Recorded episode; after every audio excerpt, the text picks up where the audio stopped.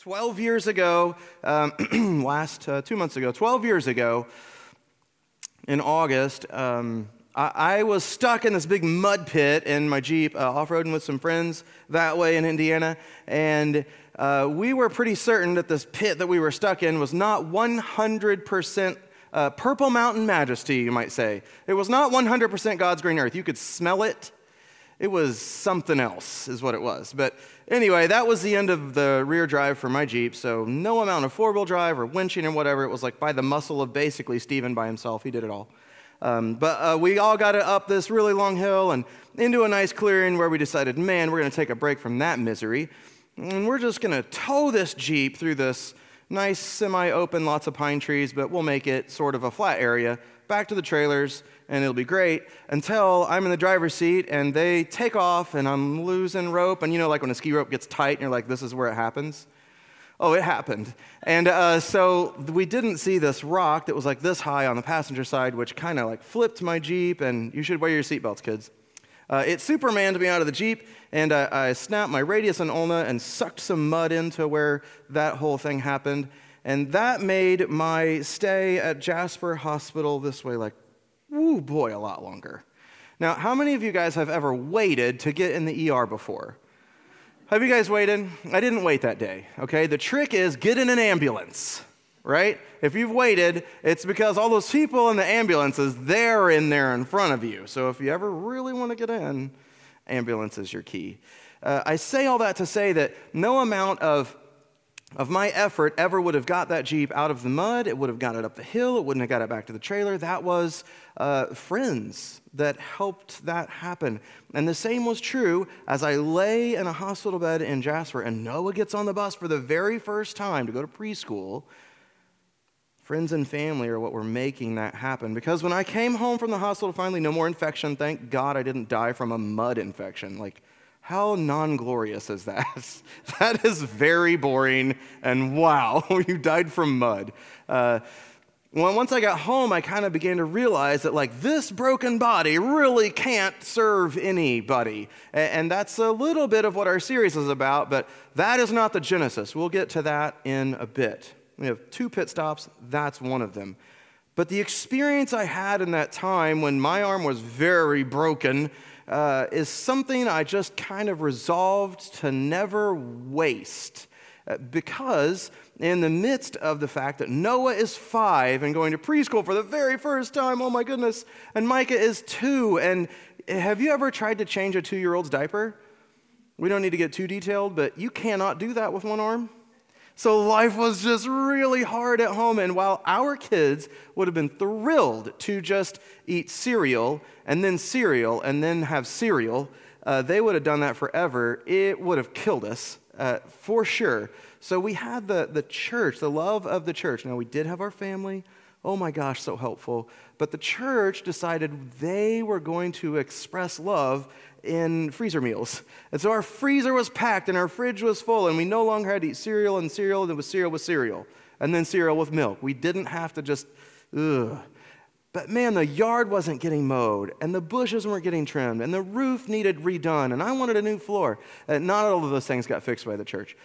But for sure, I could remember being in the house and thinking, man, I just can't do much and hearing a lawnmower outside mowing our grass. Thank you, Mike. And then one day, people trimming our bushes. I mean, there's way easier ways to get your bushes trimmed, guys. you don't need to break your arm. But in the midst of all of uh, Andrea finding out what, for better or worse, and for what sickness and health really meant for her, um, we, we were experiencing the, the light and the love and the the feeling of being a member of a body of Christ, only we were the ones deeply in need. And I don't know if all of us have ever felt something like that. I hope that you don't have to have a great tragedy, but I hope that if you do, your relationship is such with some segment of this biblical community that you feel that love of Christ. I, I want to to dis- distinguish between two things. There's, there's, yeah, I'm so happy to be part of church. And then there's, I'm so happy to be part of church. Oh, it sounds like they need something. I'm going to take them a meal. See, over here, uh, the Tanners would sit down to a plate full of like Greek seasoned good intentions. Mm, just let those good intentions just waft, and you're still hungry. And then over here, you've got um, chicken pot pie, and that actually fills you. So, so there's, there's kind of two responses, and it, it is sort of incumbent upon us today to decide which, which kind of uh, a member of this body we're going to be. So uh, the, the church made the difference in our family at that time because my body was so broken that the body of Christ was able to surround us and walk through us through that pain filled time. This, this is just how Jesus expects his church to function. So, we'll review the last three sermons of our dismembered series. We, have explored uh, the church as a body, dismembered, a, a broken body can't serve anybody. Um, our first message, I preached that we know a broken body can't bring hope. Uh, a broken body can't bring hope. And we explored a couple of different storylines, and a broken body can't bring hope. Uh, a, an army with a soldier who decides he wants to quit mid war is really now uh, addressing a number of issues. And then a fireman, uh, and we, we remember that the Huntley's house caught on fire. Firemen showed up and put it out, and that's great. But what if the fireman who's supposed to say, hey guys, don't go back in there, it might reignite, what if he just decides tonight he just doesn't want to do that job? He wants to grab the hose and just be the hose guy. The Huntleys would have gone back into a house that did then reignite and burn to the ground in less than six hours of time. But he did his job. So the Huntleys are here with us. Thanks be to God. Uh, we explored the, the teaching of Paul that he sees the whole church as a body. And you can find his references there to Romans 12 and Ephesians 4 and 1 Corinthians 12. You can find it all through his letters where he, he believes that the church is a body. And he'll call it some other things, but he loves that image of a body. And so his idea is that when the church is maturing, that she's then not only growing together, but she's also growing up in maturity into the head, which is Christ. So, so Paul's idea is then that when, when we, uh, we mature by like gathering, we mature by uh, the things you'll see in Acts 2 in just a second. We mature by discovering how God has gifted us, what kinds of talents, skills, abilities He's given each of us, and then putting them to use in the church and outside the church. And then Jesus believes, and this is in his high priestly prayer, John 15 through 17. Jesus then says that when we're united, we're connected to God and we're growing together in one another, that we are by our unity. And remember the level of unity? It's the level of unity that Christ has with God. He says that we're united like that, that Christ is in God and we're in Christ and God is in us, and then that that then is a witness to the world. They see that unity. So that was our first message. So this is our pit stop number one. I told you we'd have two pit stops. Pit stop number one is where that idea that Paul talked about, that idea that Jesus talked about, those ideas sort of together percolating in my heart and mind, I encounter First Corinthians. And I'm imagining this question. I'm, I'm imagining just a person in the city of Corinth at the time that Paul has written this letter. He just plants a church and then he goes on and he has to write a letter because of what he's heard going on there. And I try to imagine a person who's without hope, who, who doesn't have any form of community to pick them up when they're down who doesn't have a church in their community shining the light of Christ, I try to imagine is there any way that that person is going to find hope in that town? Because, oh, First Corinthians is loaded with some problems. So that was our first pit stop. That's what sort of birthed this whole message called dismembered. Okay, our second message, Robin showed us that a broken body can't work together. If you guys want to flip to Acts 6 at this time, a broken body can't work together. You can follow along and see if Am I summarizing correctly? But I'm going to summarize because we're just reviewing a couple of sermons here. Uh, in this uh, brand new church in Jerusalem, uh, there was a ministry feeding widows. Now imagine how, how brightly the light of Christ would have shone in this city. And imagine it because just a quick cultural background.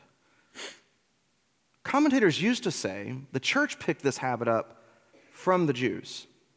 They no longer agree on that. They're now starting to say, because of archaeological discoveries, that the church is the one that started this daily distribution, is what our translations say, this daily distribution to the widows. The church started it, and then the Jews started to do what the church was doing. It was almost as though the light was shining so brightly in this new community of Christ that the Jews were like, better do what they're doing. It's looking pretty good.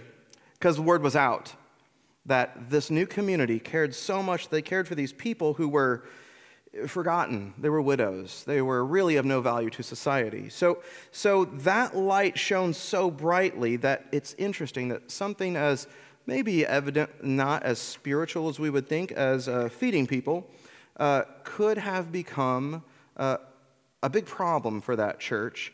Um, all we can figure that is at best there was a language barrier problem, and at worst, there might have been a cultural heritage problem. There might have been a race problem.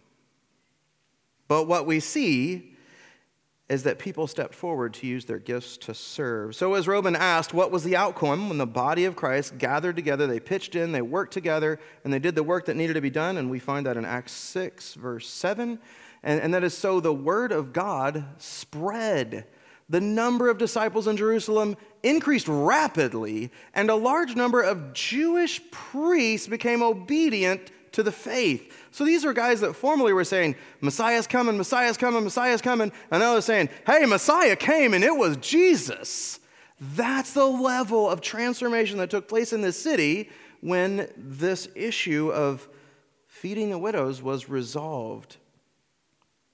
Who would have thought that overseeing the feeding of widows could have such a massive impact? I wouldn't have thought that. It's almost like, and imagine this, it's almost like the city of Jerusalem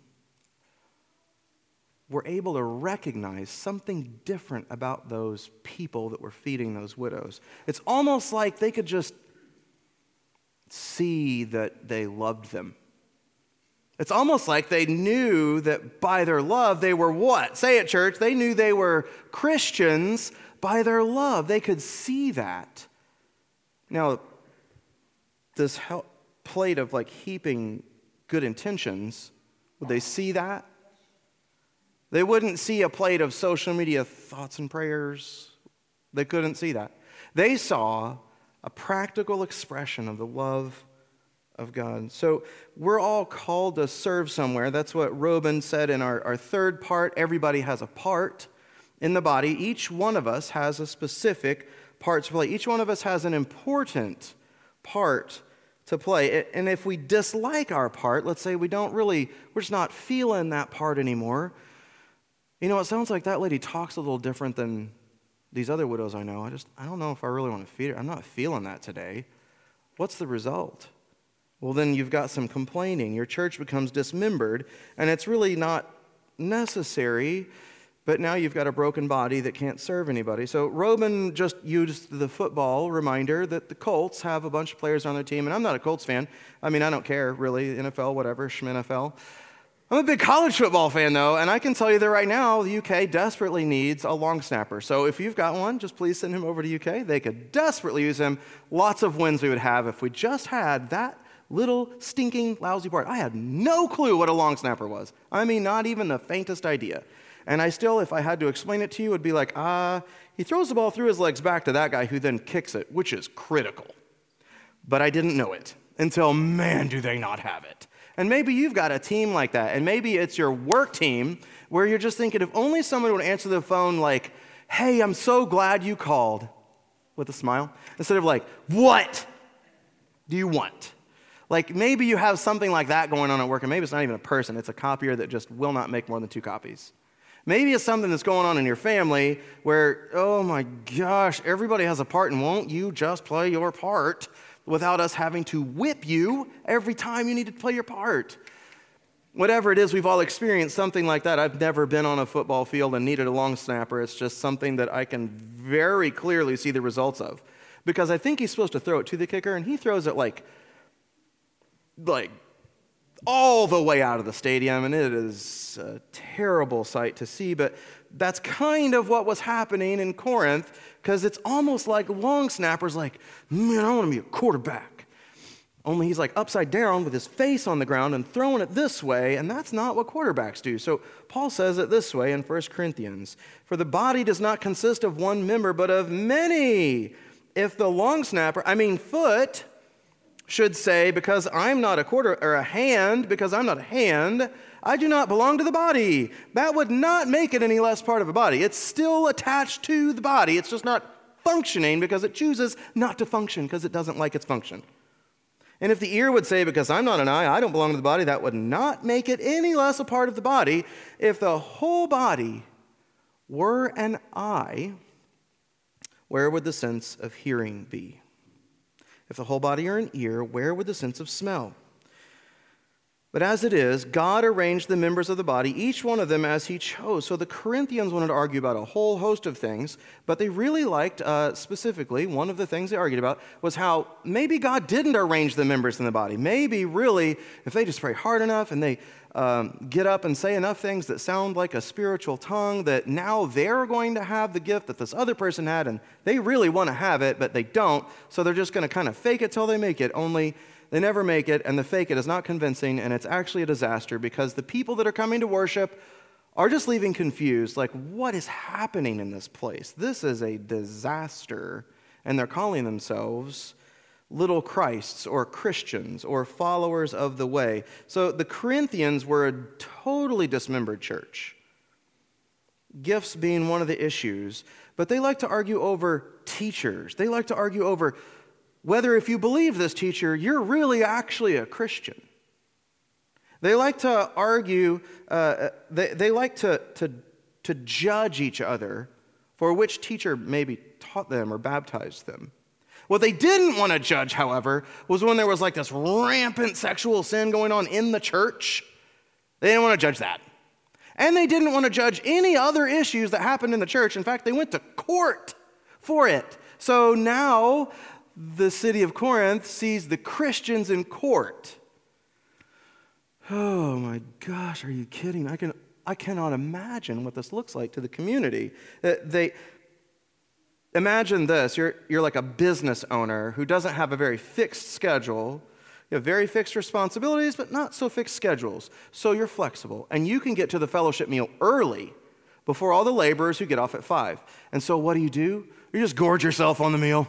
I mean, we're just in there just pounding all that chicken from JC, right? Just nom, nom, nom, right? And when all of the laborers show up that can't get off till five, they have a plate of not even good intentions. It's like the chicken bones that say, all these people that said they loved you, they ate your JC chicken. They ate it. And they don't care about you, actually. They just care about getting here early enough to eat the food that you wanted to eat, but now you can't eat it because they ate it. That was Corinth. That broken body couldn't serve anybody. So Paul says everybody has a part to play. They have a gift, they have an ability, they have a talent, they have a skill, and that they all have a part. So today is our final Sunday in the series, Dismembered. And our final message is anybody can recognize a broken body made whole again. So join me in Acts if you're already there. Flip back to chapter 2. We're in Acts 2, and we're just going to compare. Let's go through Acts 2, and I don't want to go through it really long, but I really want to hit these verses at the beginning, and then we're going to hit headlines after that. So in Acts 2, this church is brand new, and she's not fledgling in a, oh, be gentle with her kind of a way. She's exploding in growth. It says that their devotion to the apostles' teaching, to the fellowship, to the breaking of bread, to the prayers,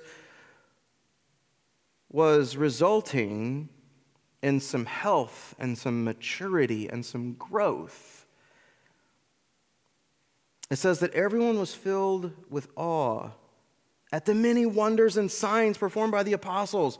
All the believers were together and they had everything in common, even more than sports teams. Listen to this. They sold property and possessions and gave to anyone that had need. And every day they continued to meet together in the temple courts. They broke bread in their homes. They ate together with glad and sincere hearts, praising God and enjoying the favor of all the people. It's as though the whole city could see this. And the Lord added to their number daily those who were being saved. The gospel that Jesus is the reigning king, and through him alone, we might find a new identity, a new citizenship in a kingdom of heaven with consequences like forgiveness and results like salvation. We get to join him in his kingdom, and as our king, we get to claim that victory as ours, as members of his kingdom. So, what on earth could stop a message like that? What could possibly stop such a powerful message? The good news is permeating the city, even up to the highest levels of the council. Now we're going to go through some headlines in Acts. Still in chapter 2, but moving up to chapter 6. Just going to hit some headlines. The good news makes it up to the council. The good news is just not able to be stopped. The church, the church leader's boldness encourages the boldness of the whole church. So she's increasing in boldness, and the name of Jesus was on the lips of everybody. Everybody knew about Jesus as the new king. And the fellowship was so incredible between those believers. Everyone's needs were being met. Then there's the great lie of Ananias and Sapphira, and the church appears to be broken, but is this what will stop the good news from going forth?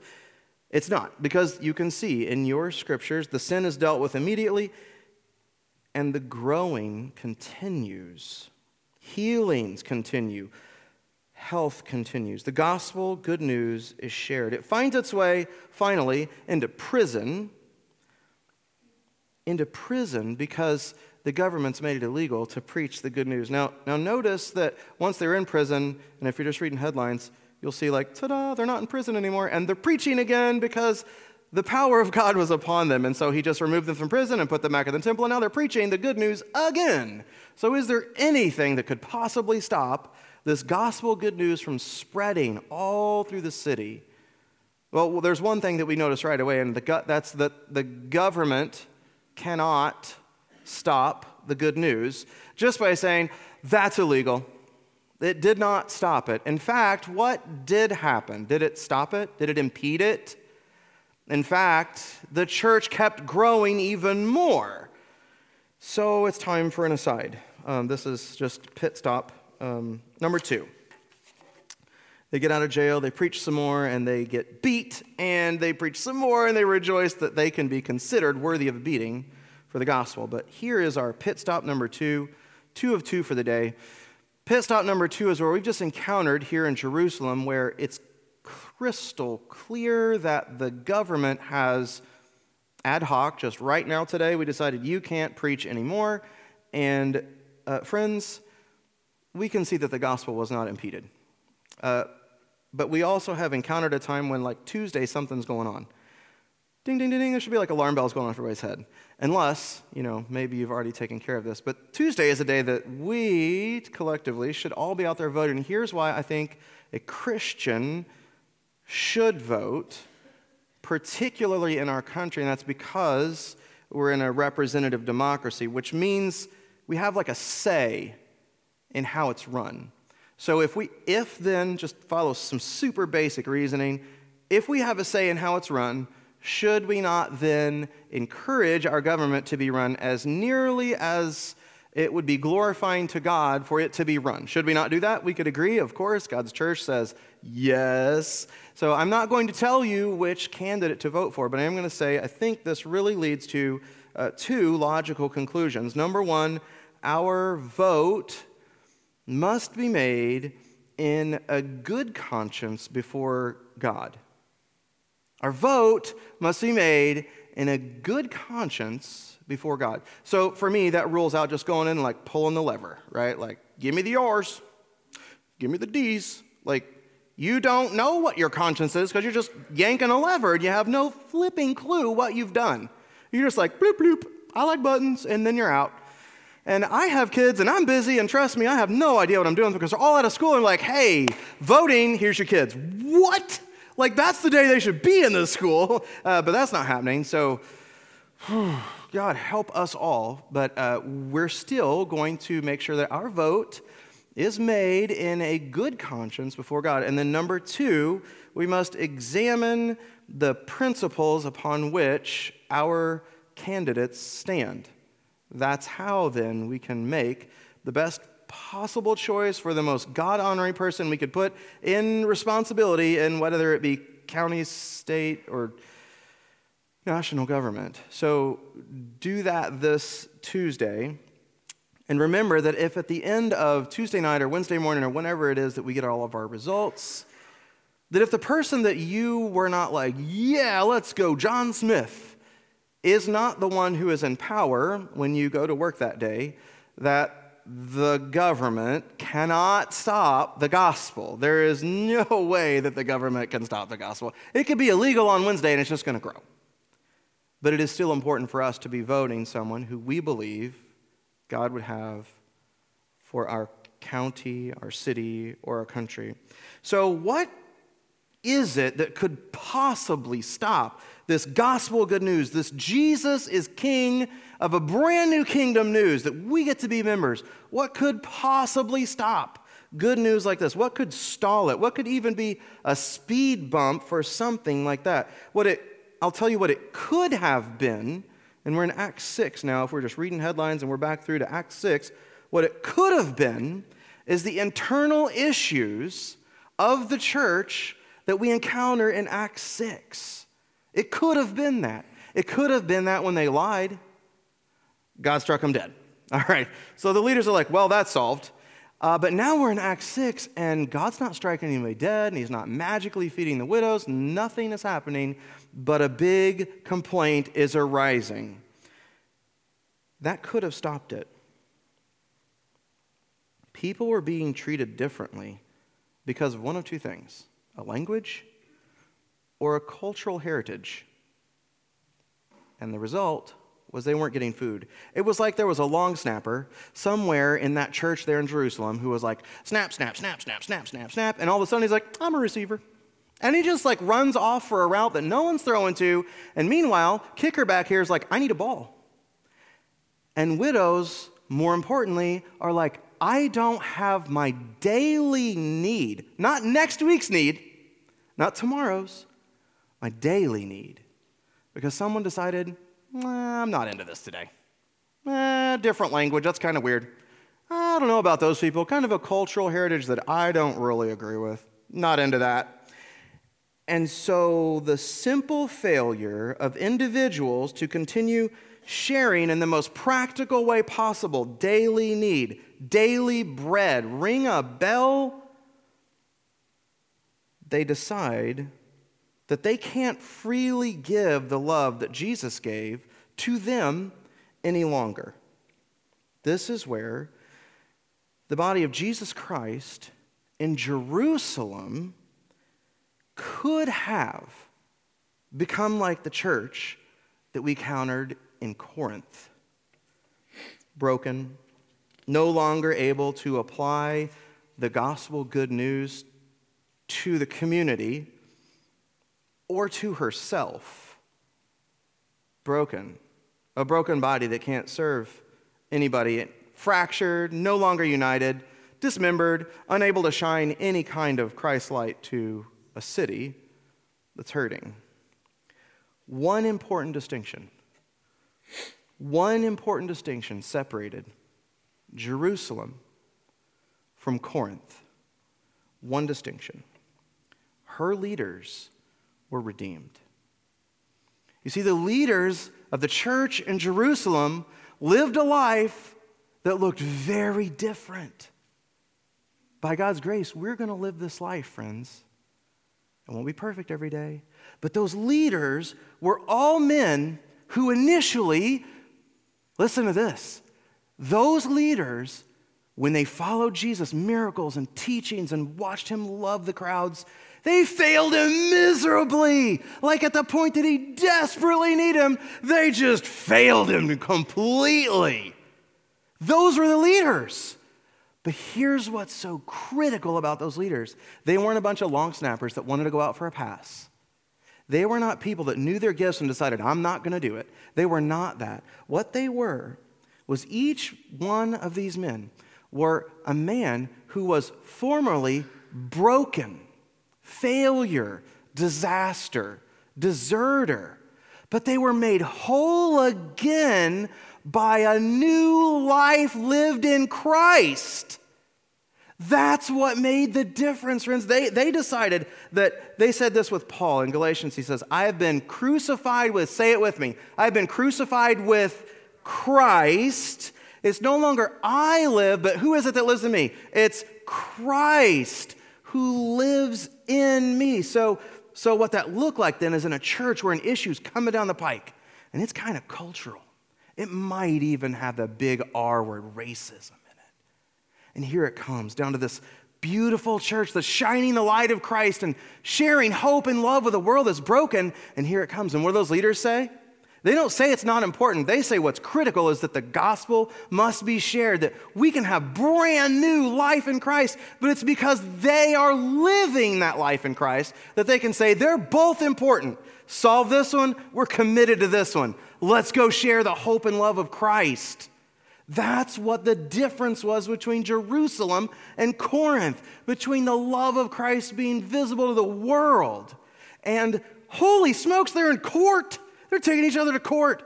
They're having relations with their stepmom. They're arguing about who gets to say the stuff on stage. They're psychos. That's the difference is a life lived in Christ. Anybody can recognize a broken body made whole again. These men made sure that the broken ways of the early church in Jerusalem did not hinder the spread of the gospel.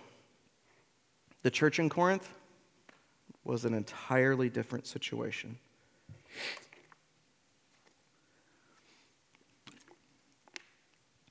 Angela is forcing herself deliberately, like by an act of will, to minute by minute walk through a prolonged divorce from a husband who just found somebody more exciting on a business trip. Three kids at home, all in school. So Angela Angela goes to work at Cracker Barrel because bills aren't going to pay themselves. And Angela works every day that the kids are in school. And Angela, if she can find somebody to watch the kids, which is a whole different issue we'll get into, but if she can find somebody to watch the kids, She's going to pull a double on Saturday and Sunday and hope that by the grace of God, there's a tip that will just cover like water and lights because they've got the house on deferment and the loans for the, the student loans on deferment. And God help us, I'm going to make lights and water. And it's not easy to watch Angela's kids because Angela's kids, they go to bed every night uh, and mom tucks them in and and Angela's kids, you know, when that little window the heart opens, they say, Mom, what did I do? And she has to do that in one bedroom, and then another bedroom, and then another bedroom. And then she goes to her bedroom alone. And she closes the door. And it's dark. And Angela goes to work. She found a sitter. She convinced him the kids aren't going to throw stuff at him this time, that the kids aren't going to suddenly just burst into tears. And she gets to pull a double. And in the middle of that shift, a friend comes to her, and she, she, her friend just says, I'm going to take a risk. Angela, looks like you're going through something really hard. And Angela can't face her anymore. She buries her puffy eyes in her hands, and she collapses into her shoulder. I feed my kids the free biscuits and butter from Cracker Barrel. What am I going to do? Friends, when that friend invites Angela to church, is she going to find Jerusalem or is she going to find Corinth? Would you bow your heads? I think it comes down to this saved people serve people. Saved people serve people. We've talked about what it looks like for three weeks. It's the fourth week, and I don't know what the Lord has been convicting you. We have the opportunity to be one of two churches Jerusalem or Corinth. I think Jesus talked about it this way He said, You're the light of the world. You're a town built on a hill and you can't be hidden. Neither do people light a lamp and put it under a bowl. Instead, they put it on a stand. Gives light to everyone in the house. In the same way, let your light shine before others, that they may see your good deeds. Not your good intentions, not your I'm going to check on how I can help next week. Not your thoughts and prayers. Not another social media post that says thinking of you. But good deeds that glorify our Father in heaven. When saved people serve people, everybody can see a broken body made whole again. Father, would you in our hearts give us the courage to follow the conviction, whatever it is you've laid on our hearts, whatever talent, skill, ability, gift, wherever you have said it's time for you to step forward and make my church like Jerusalem. We have a welcome wall in the lobby. If you need to take a step and you're not sure what it looks like, find a counselor at the welcome wall. If you've not united your life with Christ and said, I want to be a member of that kingdom, I want to bring that light, it's time to pledge your full allegiance to a king greater than any king. maybe it's time for you to find a ministry. There's a wall in the back with loads of opportunities.